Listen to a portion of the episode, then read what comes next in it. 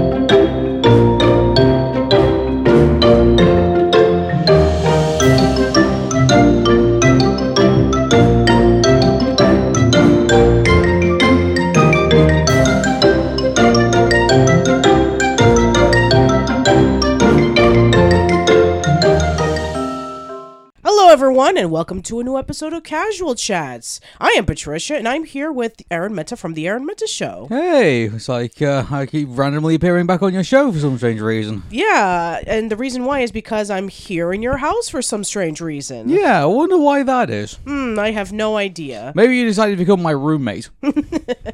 Yes, I decided to travel about 3,000 miles away just so I can be your roommate. yeah, so I mean, you're perfectly innocent. Yeah, absolutely. Oh, Anyway, okay. so yeah, let's uh, talk about today's uh, movie, shall we? So we decided that we were going to be cleaning up the remaining animated films that had premiered in 2023. I thought to myself, you know what? This particular movie that came out on Netflix is creating a surprisingly amount of buzz from people who thought it was just going to be some small animated movie that just came out on Netflix, but no, it turned out to be quite a big hit. Yeah, and would you believe it? It stars Adam Sandler Yeah. in an animated movie. Like, Yeah. and let's be honest, like, uh, for a long time we've joked about Adam Sandler in an animated movie. And what's the one movie that we always go to when it comes to an animated Adam Sandler movie? It's always Eight Crazy Nights. or Hotel Oh, Transylvania. I mean, to be fair, Hotel Transylvania is still, you know, he has his fans and everything like that. But I think you'll very find very few fans of Eight Crazy Nights in regards to, uh, you know, that. But uh, you know, finally, you know, uh, they. I just feel like you know, Happy Madison have finally cracked it. You know, like uh, this Leo, in my opinion, I think is a fantastic, you know, uh, animated movie. Yeah, And, and, uh, apparently a lot of the critics seem to agree with it, where they were saying that it was a surprisingly charming, funny movie that had a really great lesson to be learned. And surprisingly enough, this movie has actually gotten a lot more critical acclaim than Disney's Wish. Yeah, but I mean, to be fair, putting Disney's Wish aside, because obviously in the last couple of podcasts, you know, you and I have kind of made fun of it a little bit, you know, and obviously we've got the casual chat for Wish actually coming up, you know, at some point. And uh, but uh, the thing is, is that uh, I think Leo, um, what I think it does very well, I, it doesn't feel very Doctor Seuss-ish. This this this one. Like it's uh, in a, in a way when you think about it like it's a it's a lizard that you know kids take home and uh, then all of a sudden it speaks to them and it says that they're special.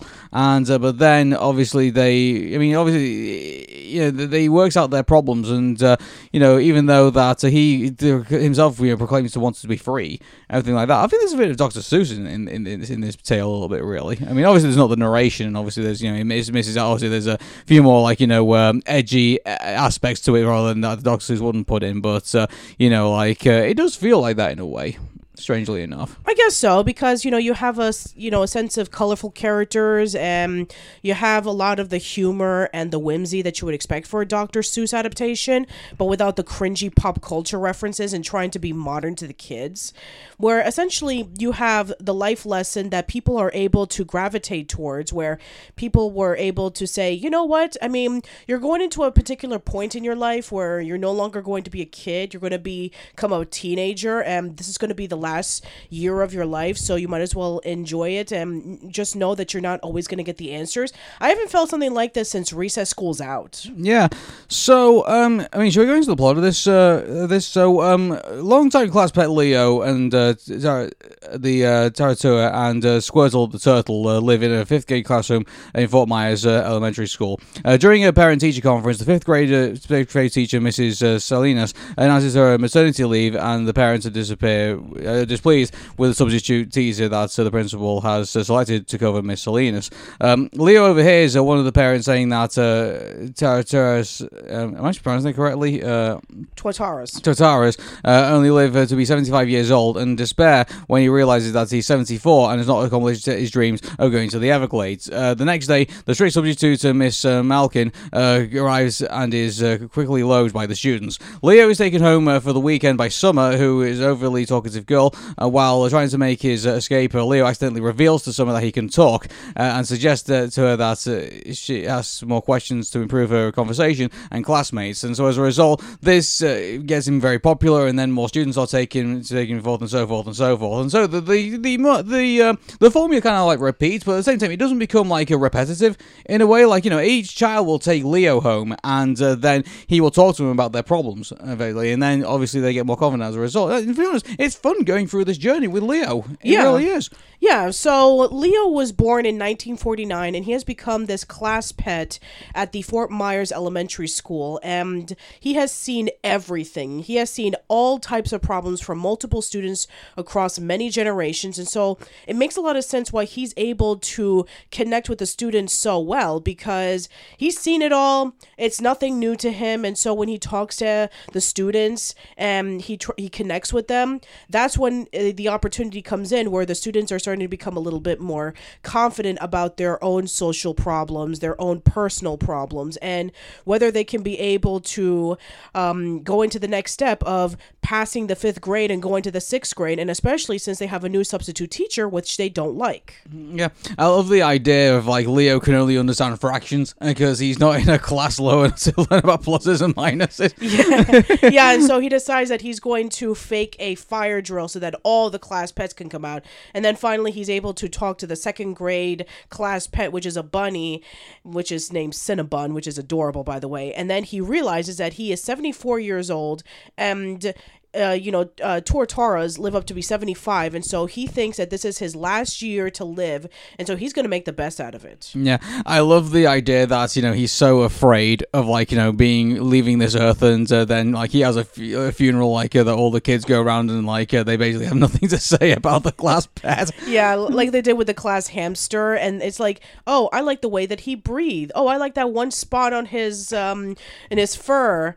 I don't have anything to say at all. And so he's afraid that, you know, him living for 75 years in a classroom where he saw easily hundreds of students, and he's afraid that he's not going to leave any legacy behind. It kind of reminds me. Remember when Homer talks uh, from The Simpsons talks about his funeral, and uh, like it's just him basically being like you know put in a skip and basically just you know being dumped into the grave while dogs gnaw on his feet. Like, it kind of reminds me of that joke a little bit, really. Like uh, while other people around him like you have had more successful careers. It's like uh, yeah, I mean I think that's I think that's brilliant in that regard. But uh, so um, I think you know uh, great setup by the way. I love this. You know this is what I think some modern movies I think do lack. Like here's this setup. Like they sat down and thought, okay, here's Leo. He's the class pet. So what's the likely thing that's going to happen to him? Oh well, kids are going to take him home and uh, you know we'll talk about their, their problems and uh, how amazing would it be if he actually talked. You know, like, uh, and to be honest with you, like, uh, there's a lot of this is a rela- relatable situation because, like, you know, we've all had the class pet, haven't we? I mean, uh, to be fair, I haven't taken it home, you know, like, uh, because, you know, but to be fair, I had my own pets at home and things like that. So, like, uh, um, you know, th- this was a great, this was a great way to set this up. Yeah, and I now that, now that you brought it up, like, what class pets did you remember when you were a kid? Oh, it was gerbils and hamsters. I remember when I was in, um, I think it was either in kindergarten or first grade. My teacher had a fish tank, and it was with hermit crabs. Oh, cool. That's awesome. Yeah, that was the first time I actually learned about hermit crabs and We how one time had we one time had eggs and they hatched into chicks, but I, I, we, mean, I had that too. yeah, but I mean, like they were like you know they were kept under strict supervision. Like, Oh, you know, yeah, you sure. Couldn't, you couldn't play with them or anything. No, like no, that, no, and know, it was, like, and, and for anything, it was just for a science experiment anyway. yeah, exactly. Yeah, you had to like keep an eye on the chicks uh, being hatched, and you know find out if they're healthy or not, how long the incubation process came um, was uh, forming. So yeah, uh, those are what I recall the only pets that I remember. Yeah, like uh, I mean, as far as I'm concerned, in regards to class pets, I mean, like, uh, I mean, dare I say, I think uh, in American schools, I think they're far more varied. I Oh, think, yeah. than they are at least in British schools. Maybe I might be wrong about that. Someone in the comment section who say, "Oh, I grew up with this pet," or "I grew up with that pet." Well, I mean, by all means, you know, tell me. But uh, I mean, in the schools that I was in, you know, at the time, it's, it tends to be kind of like just furry friends, if anything. Mm-hmm. Yeah. Yeah. So I really like the setup that it was able to bring towards the plot where Leo wants to leave and escape his tank so he can go over to the Everglades. And he even sings about, oh, by the way, this is a musical, believe it or not. Like, I didn't even know that this was a musical. Well, yeah, like, and also some of them are actually very surprising as well. It's funny because there's some really good songs in it, and then I'm pretty sure they did this on purpose. They put in a really bad song in as well about, uh, you know, uh, him to, you know, stop crying and basically, you know, uh, I guarantee you they did that on purpose. They has Yeah. to every. It, it seems like they said, oh well, every animated movie has like a terrible song number. Like you know, you know, Thumbelina has married the mole, and uh, you know, uh, I think uh, we said before in Little Mermaid, like you know, the Scuttlebutt song was obviously not that great either. It seems like there's always seems to be that one song that always sticks out, and uh, also the Batty rap, also from uh, you know, Ferngully the Last Rainforest. Yeah, exactly. So there's always that bad song number. I, I get the feeling that they did this on purpose. Uh, like there's always that one bad song number in every animated movie. Yeah, and it's and it's bad on purpose because we have the scene in which Leo is singing a lullaby to one of the students, and she is crying because Leo reminded her of her grandfather, who was the only person who understood her, and he's singing the song about like don't cry because crying is for wusses, and you know don't cry, crying is for babies, and you know be strong, hold it in, and then you would think like wow that was a terrible song, and then she gets her science book and saying like no crying is a good thing because it releases this and this and that, and it's supposed to be good for you, and then he learns a lesson. It's like wow you're able to take what would essentially be a horrible song. And make it into a valuable lesson. Good on you. There's another song that actually comes to mind. Remember "Forget About Love" by Iago? In uh, was that in the um, Return of Jafar. Return of Jafar, yeah. Like uh, that was a pretty terrible song number as well. Mind you, like it was funny, but like you know, it wasn't. It didn't really didn't really further the the uh, the story any further. I mean, did it did because that was the point in which Jasmine decided to forgive Aladdin after he lied about hiding Iago from her father. Oh, okay then. Yeah, but yeah, I mean, let's be honest. I mean, I really like that uh, that moment where Lindsay Ellis, aka the nostalgia chick, was joking about the fact that Gilbert Gottfried got to get two songs in a movie where he clearly is not a singer. It's like, hey, Gilbert, yeah, you get to have two song numbers. Uh, okay. Well, you know, like uh, to be fair uh, though, like uh, they were warranted because like uh, the first song number that uh, I mean, I'm sorry we're going completely off topic. The first song number was obviously him getting rid of Jafar in the well, and then the second one was about like you know, uh, he's trying to convince Jasmine to move away from Aladdin. So Yes. uh, they they were justified, I guess, in that case. So uh, it's just unfortunately Gilbert Gottfried happened to be the one who had to sing, had to sing them both. Yeah, and, at I hope he least charged double that day. I guess so. Yeah, but at least Adam Sandler is a great singer. I mean, we've seen this before in SNL, in which he's always in his guitar and he's performing his songs, whether you know the Turkey song or whether you know the Hanukkah song. And, and recently, I saw a clip of his one night show where he actually performed this amazing song tributing Chris Farley. So Yeah. he's a great singer. The, the one thing I'm glad about is that because when I first walked into this, I thought it was just basically just gonna be Adam Sandler, like you know, like uh, you know, or him. But so no, he puts on like you know, he thinks about Leo, and he he actually puts on a genuine voice. Like you know, this is like you know an elderly pet that is in there, and uh, you know, and uh, obviously he has this sarcasm to it, and uh, you know, he has this uh, you know uh, personality to it. And I think Adam Sandler does a really good job in you know uh, making us believe this is Leo, and uh, I wasn't expecting that to be honest with you. Yeah, especially since in Eight Crazy Nights, he did voice other characters other than just Davy But Stone. they weren't great. Let's be honest with you. Yeah, like for example, when he voiced as Whitey, the only reason why he had that like really scratchy, really voice was because he was impersonating Dana Carney, uh, uh, Dana Carvey in that uh, sketch show. Uh, the I just Dana thought Carvey Mickey show. Mouse was having a bad day. No, but the reason why was because uh, it was an impersonation on David Carney's character, and so he decided that he really liked that voice, so he's going to put it into the old man. Yeah, just uh, I just think that's uh, but this I think goes really well. I think uh, you know, dare I say, like uh, you know, this is Adam Sandler's strong point. I think uh, I think he's very good at taking a character, and uh, when he's told what this character is, then he can he, he goes and gives this voice, and it's like wow. It's like you remember when Mike Myers like you know decided to say, oh, I'm going to give Shrek the uh, the Scottish accent Yes. in that, and uh, you know look look, look how the model is. I, I think this should be a thing. Like I think they should say, okay, if we're gonna get this celebrity to come in here, let's show him the picture of like what we visualize this guy to be, and we want you to think about what voice it will be, and uh, then you know they go through a few takes with it, and uh, there it is. You know, that's just because I mean, like to be fair though, I mean the reverse sometimes can be better. I mean, like you remember when Robin Williams was uh, shown all those times when he was doing stand up and they basically did pencil drawings of Genie, and uh, they showed that to him, and he thought it was hilarious. So I guess the reverse can work, but at the same time, I think voice actors should get a say in like you know how you know this guy should sound. Yeah, exactly. Like another example I can think of is Steve Carell when he was voicing as Gru in Despicable Me. He doesn't sound like Steve Carell. He sounds like a evil, maniacal yet goofy Russian guy who tries to be the bad guy. Yeah, and that's what that's what that character should be, and uh, you know, so I think uh, you know I'm really glad that uh, the Adam Sandler was able to be given like the liberty to like be able to to do that. And it makes a lot of sense because he, I mean, you know, that it is the produ- it is his production studio that is making this movie. He was one of the co-writers of this movie alongside with Robert Smigel, who was a major SNL ca- um, uh, writer at the time, and he's also the creator of Triumph, the insult comic dog.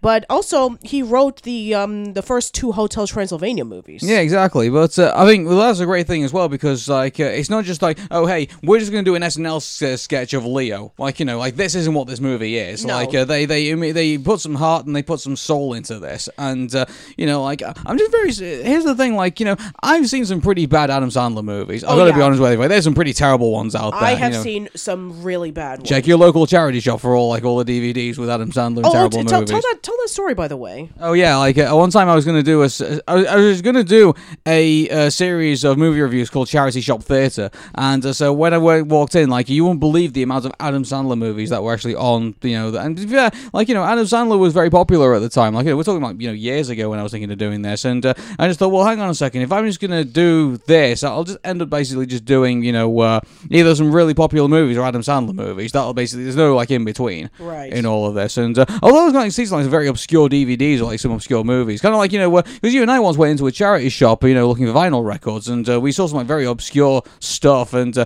maybe if we, I mean, if we are going to do, um, you know, reviews on that, mind you, DCMA might you know might take all those down if we Oh, did sure, them. Yeah, sure. exactly. But uh, so um, yeah, I just think that um, um, you know, with Adam I've seen some pretty terrible stuff unfortunately from him. It's really refreshing when I get to put in this movie and I get to watch him basically be at his best. Yeah, and to be fair, in recent years, he's been doing really great movies. Like, for example, there's the Meyerowitz story and Uncut Gems, which are, are more of his serious roles. Hustle, which is about him as a back ba- uh, as a basketball coach recruiter. I saw that movie just a few months ago, and I absolutely loved it. And from what I understand, uh, he did a movie with his daughters called um, "This Is Not My Bat Mitzvah." Which, speaking of which, um, you know, two of his daughters are in this movie.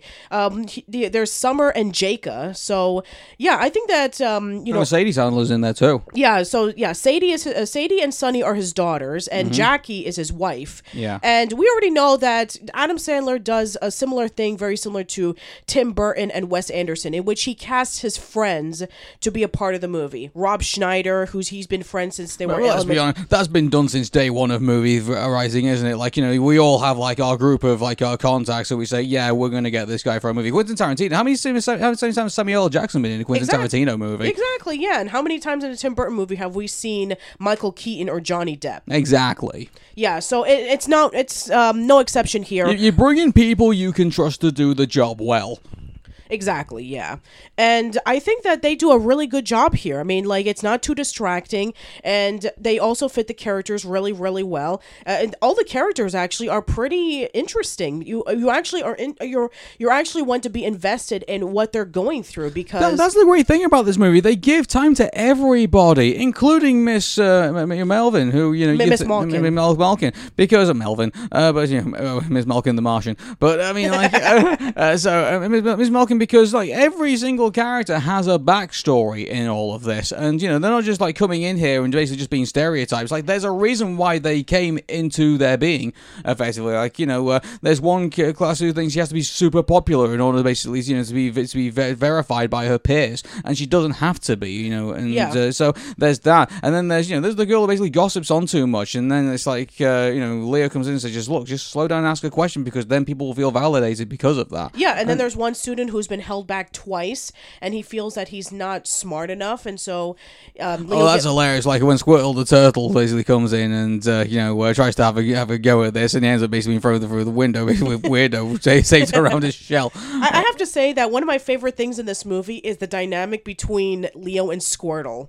They are hilarious together. You know what? I think uh, that Squirtle I think compliments Leo very well because like uh, they they clearly are just like roommates who you know uh, are kind of like thrust into this situation. They don't necessarily like one another, but they basically have to tolerate one another, and uh, you know, but they do have some sweet moments at the end of the day. They So- do, they do. And uh, Bill Burr does a fantastic job as Squirtle. And you may know Bill Burr, he's a comedian. He's also the creator of F is for Family. So, yeah, he's a really hilarious guy. Yeah, I I, I love this uh, this uh, chemistry between the two. But mind you, like the great thing about this is there's lots of great chemistry in, amongst all our characters. Leo goes and meets everybody and makes them all feel wonderful and Yeah. everything. I mean, like unfortunately, um, this is the thing about this. Like as much as I hate the liar reveal, I mean, like uh, I guess this is like an unintentional way that this has come about. It's not that Leo is like you know lying to these uh, kids on on purpose or anything like that. It's like you know he's, he's realizing that you know he's uh, he's he's basically transferring his uh, years of knowledge you know uh, to help help these kids out and uh, you know trying to be you know basically like a guardian angel in a way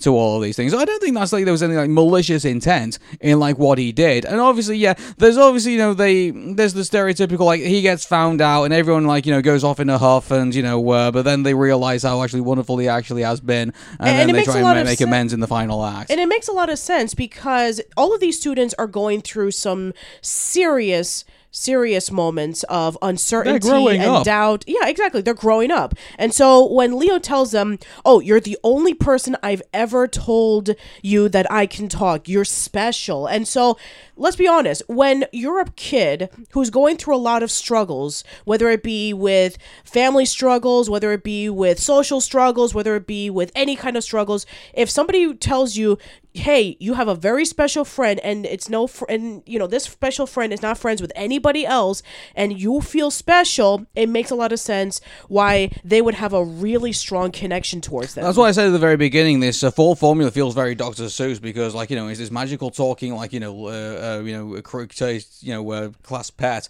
that you know, uh, and people are going through like some problems in life, and then he basically comes to life, and then you know, uh, does that. I mean, like, uh, I just think that that I think the way that this whole thing has been put together, I think it has been done 100% correct. Yeah. I think. I mean, to be fair, I mean, like, no movie is perfect, as we all know. I mean, there's obviously some flaws in all of this. I mean, the only, mind you, one flaw I don't think is this movie's fault is that, unfortunately, like, I wouldn't this be great if this came out in theaters? Like, you know, like, uh, I mean, I dare I say, I think with the competition that's out there right now, I think it would give it a run for its money. I do agree. think. yeah, both Nimona and Leo would have done gangbusters in the on the box office, especially since, as we talked about in Wish, 2023 has not been a great year for Disney. And you know, imagine if they did. Imagine if Leo basically came in and basically brought, brought in more bad news for Disney. They, hey, Netflix released this in theaters and competed with our movies and did, did better Yeah. than that. Like you know, right now this movie's trending on uh, Netflix at the moment. Actually, Yeah, we, we saw it in like number eight in our uh, in the top ten most trending movies that are coming out. but that's a great thing for like a movie like this. exactly, and to be fair, some of the trending movies are like Christmas movies, so it makes a lot of sense. But yeah, It makes you wonder: did uh, did Leo come out at the wrong time? Do you think? No, I don't think so because let's be honest, Leo is getting a lot of attention, and like we said before, it's getting more critical But praise. you think than, it would get more attention if it was like uh, if it wasn't like released during like a holiday period? It was released kind of like more of a quiet period where not very many movies are getting released. Here comes Leo and basically just wows everybody. And you know, dare I say, maybe it could have hit, maybe it could have hit number one at one point possibly, yeah, that, that that could be a strong possibility. Yeah, Yeah, but I get you know like you know I get movie you know probably you know uh, Happy Madison probably didn't get a say in like when things get released. I think they just gave it to Netflix and it's like okay, well, we'll release it before Christmas. It's going to be a holiday movie. Sure. So, I yeah. guess that I guess that does make sense. Yeah. So I think that um, another thing that was I was like genuinely surprised at was the way that they were able to develop the character of Miss Malkin, the substitute teacher, where she appears to be a strict substitute teacher and she uses old fashioned um, techniques to teach her students because she feels that that's the way to do it.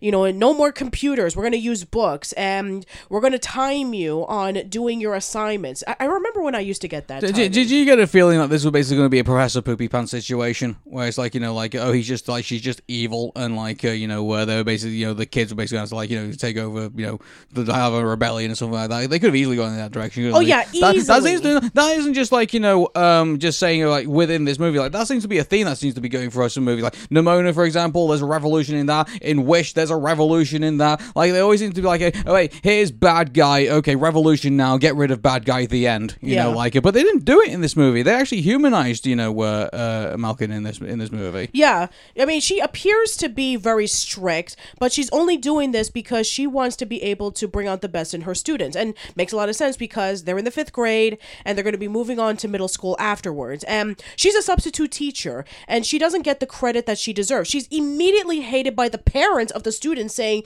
"Oh, well, it's your fault that my student, uh, that my that my child is not doing very well in class, and you know you're mean and you're not letting her use her computer. You're not giving her extra time to um, do the tests and all that kind of stuff. Bad teacher. We're gonna get rid of you." And so it's justified on why she's acting so strict because she's the substitute teacher. It's already to be an automatic thing that the kids are not going to like you because the kids already like the teacher that they've been with for months. And when a new person comes in and they're not the same, they're immediately going to say, okay, what can we do to the substitute teacher? Okay, we're going to glue their chairs. We're going to throw spitballs. We're going to do this and this and that. And then when they find out, oh, it's a strict teacher, now they have a justified reason on why they hate this teacher. Yeah, I think uh, interesting that you know um, they introduced this commentary into it because uh, let's be honest, like uh, you know this generation of uh, people who are now being parents and having kids of their own. I mean, let's be honest, they grew up with pretty strict teachers. You know, uh, back in the eighties and the nineties, like you know they're not. It's funny because you know they seems to portray like these types. Of, You know, they seem to portray these types Of, like in Recess, for example. Like you know, uh, I remember they- that yeah, there was the, there was the substitute teacher episode in which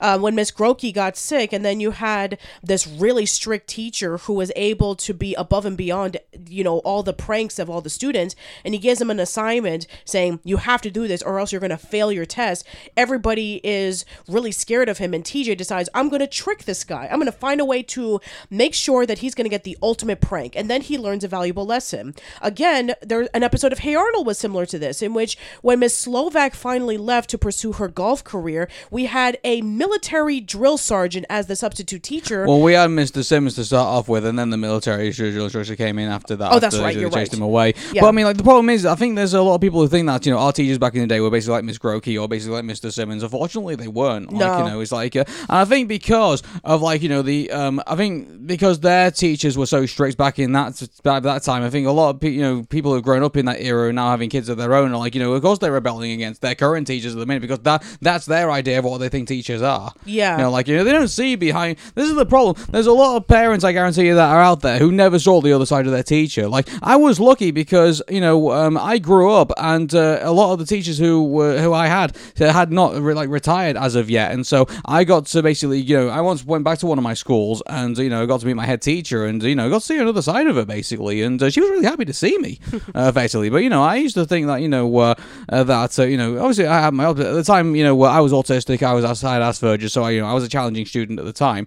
But you know, the fact that uh, you know she saw me and I made it through the other side, she was so happy to see me, and I got to see a different side of her that I never thought I would ever have seen. That's very uh, and everything. Yeah, exactly. And uh, the problem is that I think a lot of people who are parents now don't have that experience, and so they immediately say, "Oh, well, I knew what my teacher was like, and she was, you know, uh, awful to me," and so therefore I will then assume that that teacher is also being awful to my kid and will therefore defend in their corner. It's understandable, but it's also ter- it's, it's a terrible take at the same time. Yeah. you know, like not all teachers are like that. You know, you have to give people chances. Yeah, and so Miss Malkin eventually gets Leo for herself because every single student has Leo, and she's wondering, wait a minute, why is it that everybody loves this lizard? And so she brings him over, and then that's when she reveals her backstory that, you know, she wanted to be a teacher because she was influenced by her teacher when she was a kid. And so she decides that she's going to go into the school and she's going to teach to the best of her abilities. But she's a substitute teacher, she's very strict, and nobody likes her. And so she thinks that because the students are doing so well, she thinks that that was her teaching, but no, it ended up being Leo's. And so she is equally just as heartbroken because there's this whole subplot about a competition that they're doing where they're supposed to be doing like some sort of history presentation and science fairs and a whole bunch of other things. And the best school, the best uh, class that does it gets to have a field trip to go over to this theme park. And so the students are thinking, well, we're never going to do it because, you know, Miss Malkin is such a strict teacher. But because of Leo's guidance, they're able to bring out the best in themselves. And Miss Malkin thinks, oh, wow, it's my teaching that does this. But no, it was Leo who did it. And she becomes genuinely heartbroken. And she decides that she's going to accomplish his quote unquote dreams and drops him off at the Everglades and takes the credit for herself. Yeah, so again, I think that this is kind of a justified reason on why her character arc works so well. Whether you want to see her as like the mean, awful substitute teacher or a teacher who, or a substitute teacher who has a justifiable backstory on why she ends up being the strict person that she is. So again, it makes a lot of sense on why her character is like this, and I think it works really, really well. Yeah.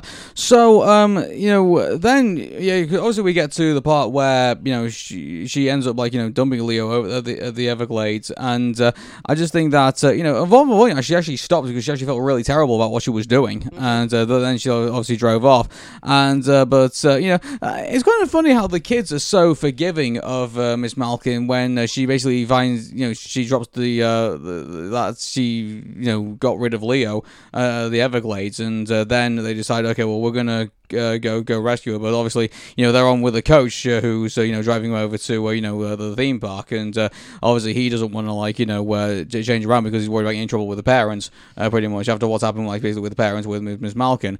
So they pretty much end up like you know taking him over to the theme park. You know, then giving him loads of orders of like you know of snacks and things to basically to, to get, and then they make a dash for the bus, and then there's this hilarious like you know to do and fro. Mind you, like the the bit where you know um, the kids drive the bus, like you know, it's just uh, yeah, that was sort of a bit unnerving in a way. Like I get it's an animated movie, but still, Yeah, I mean, again, th- there's a scene in Hey Arnold the movie in which when Gerald had to drive the bus when the bus driver got unconscious. Yeah, but that's when the bus, bus driver got unconscious. But I think was oh, was Malkin knocked unconscious? Yes, she time? Yeah, I completely forgot about that. Oh yeah, okay. Well, the kids have to drive the bus then. Good grief.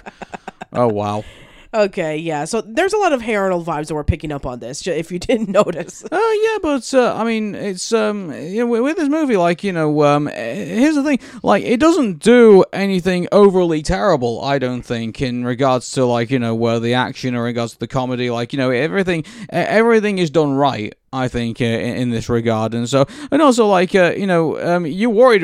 By the way, you were worried about Leo when he finally gets to the Everglades, and it's quite funny how he's like he's all switched around. Like you know, he wanted to go to the Everglades before, obviously he passed away, but now it may end up killing him effectively. Like, yeah, where he's surrounded by all those gators. Yeah, exactly. And uh, so, well, funny enough, like all the th- wild animals that are around him aren't too, you know, aren't too fussed about him until basically we get to the alligators, and uh, then you know, it's, it's a fight to the death between like you know the kids and the alligators, and, and uh, like Yeah, that you can totally was- tell this was in Florida, can't you? like, uh, exactly. Yeah, I just really found that it was funny that you know ordinarily you'd be afraid of approaching an alligator, but Miss Malkin was like, "I'm gonna beat you up. I'm gonna throw mints at you. I'm gonna hit you," and then the alligator's like, "I'm not taking this nonsense." So yeah, I mean, again. You have to be in Florida in order for you to stupidly stand up against an alligator. Yeah.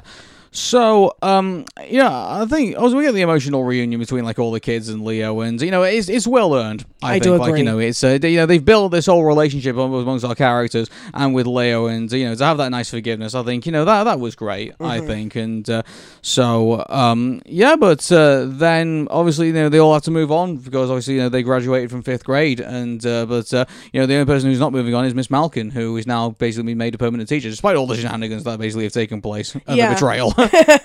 Yeah, but this time she is a second grade teacher and she gets like these freaky looking kids. I have to say that the young kids that are portrayed in this movie that are not like from the oh, you know, from the 5th grade, they look like a you know, they look like giant bobbleheads and They look they- like piranhas. Yeah, That's what I thought. Like you know, they're like yeah, they look they're very very weird looking. Yeah, they look uh, like tiny nose from the owl house. I don't know. I don't know why they decided to go with that. I mean, I guess they for hilarity. I guess it is, Yeah. but uh, I mean, like I don't know. like- it's- were- it makes me wonder, like you know, were they trying to like do like their own version of Minions, or like do their own versions of like you know, you got to have the small little weird character that you know, there's lots of them, like you know, running around. But then again, it, it kind of reminds me of Recess, in which the kindergartners are essentially like this crazy tribal group of like wearing a whole bunch of you know tribal gear and face paint but, all that, over that, them. but that makes sense. I mean, like you know, they they are wild children, basically. and again, I think that's what they uh, were going for. yeah, that's, that's what- their that's their version of wild children that haven't grown into their bodies yet. Yeah, yeah. So I think uh, I can understand why they probably went with that, but uh, I don't think they're going to catch on. I don't think. No, Like- I'm not going to buy toys of them. Yeah, I don't think so either. Like, you know, I think if the merchandise came out of like with those things, I'm not too sure how well they would actually do. Yeah.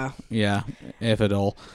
So uh, yeah, but uh, I mean, here's the thing about this: like, this movie surprised us. Yes. it, it really did. Like, uh, and uh, you know, it wasn't just the fact that you know we looked at the Rotten Tomato scores and uh, saw that you know, uh, hey, this was doing really well, and uh, it was just the fact that you know a lot of our view- viewers who actually seen Leo, uh, I said, oh hey, this is actually a really good movie, and I think you should check it out. And so we want to thank you all for basically for make, bringing this to our attention, and so we can get a chance to actually watch it and check it out. Yeah, absolutely. And I think that this could be a possibility that Adam Sandler could be pretty viable in animated movies again. Yeah, yeah. So, uh, well, I mean, to be fair, I mean, like, Hotel Transylvania, I think, was a very successful franchise. It is. in that yes. It, it did have four movies, even though that the fourth one didn't have him in it. But you know what? I think that the Hotel Transylvania movies are, you know, they're their own style of goofy, wacky slapstickness and mixed uh, mixed between monsters. So I guess those were pretty good for him. But I can see that at that point in time, he really needed to move on and do better better stuff, and he did. Yeah. In recent years, he's been in a lot of great movies. So this is actually a good um, indication that this might be a new golden age for Adam Sandler movies. Yeah, it might actually be a golden age for Netflix in this regard because, like, uh, you know, if they can make good animation movies like this, and I mean, who knows what else they could potentially do? I mean, like we said before, I mean, Pinocchio won last year's Oscar for Best Animated Movie, and that was a Netflix film. So again, we have a pretty strong contender for both Leo and Moana. I mean, not Moana, Nimona to be possibly nominated for Best Picture. And considering that both uh, Elemental and Wish very underperformed in the box office and and didn't really catch on to people's attention when it first came out. I think we could be seeing another non-Disney movie winning again. yeah, so I, I mean, mean, the, the competition's pretty strong. We have the Super Mario Brothers movie, we have Spider-Man Across the Spider-Verse, we have Nimona, we have Leo. Yeah, I, I would say that um, you know Disney again needs to really shake things up because they're not doing very well. I mean, Yeah, I mean- the- there's only one exception, and that would obviously be DreamWorks. And, Uh, I think you know. Here's the thing about this. Like, I mean, to be fair, I mean, we should be sort of talking about. I mean, we talk about Disney's, you know, for for, for problems about Arun and Patricia and stuff like that. I think let's give let's let's judge Leo on its own merits. Okay, yeah, I think you know, that. yeah, exactly. I think uh, you know this movie that it had a really good protagonist. It has some really great side characters. It didn't waste anybody in that in that in my opinion. Uh, you know, everybody got their time, and uh, you know, he put it in a familiar situation and uh, gave us uh, you know familiar scenarios. It gave us some good jokes in all of that. I think Leo has done an incredibly good job putting this movie together, and uh, you know the songs are great, and uh, you know the score I think is fantastic, and then you know getting everything of that. So I mean, like I can't really run for anything in this movie. I got to be honest with you. Like, uh, I mean, are we going to score? Uh, I think at this point, Sure, why like, you know, I would say you know um, with uh, what we've got, and definitely I will watch this movie again uh, if given the opportunity. I think it's a nine. Hmm. I think it is. Yeah, I, I do agree. I think that this is a 9 out of 10. I think that this was a surprise for the both of us. We didn't think that, oh, you know, an animated film that's on Netflix starring Adam Sandler and it's produced by Happy Madison was going to be as great as it was. We were really, really shocked by how surprisingly good it was, by how funny it was. I mean, we laughed. How many times have we laughed when we watched this movie? Uh, oh, we laughed hilariously. Yeah, it was like it was every joke just landed. Yeah. It really did. Like you know, there wasn't a moment where it was kind of like you know, oh, that's too, that's pretty terrible. Oh, that's you know, oh yeah, like we didn't roll our eyes on anything like that. But it was just, it was great. It was a great fun film. Yeah. And I also think that the message is fantastic. It has a heartwarming message about for kids who are struggling to, you know, move on to the next step and who have their own personal problems that they don't have to figure it out immediately or giving like little things that they can be able to change with themselves that way they can be able to better themselves and better the people around them.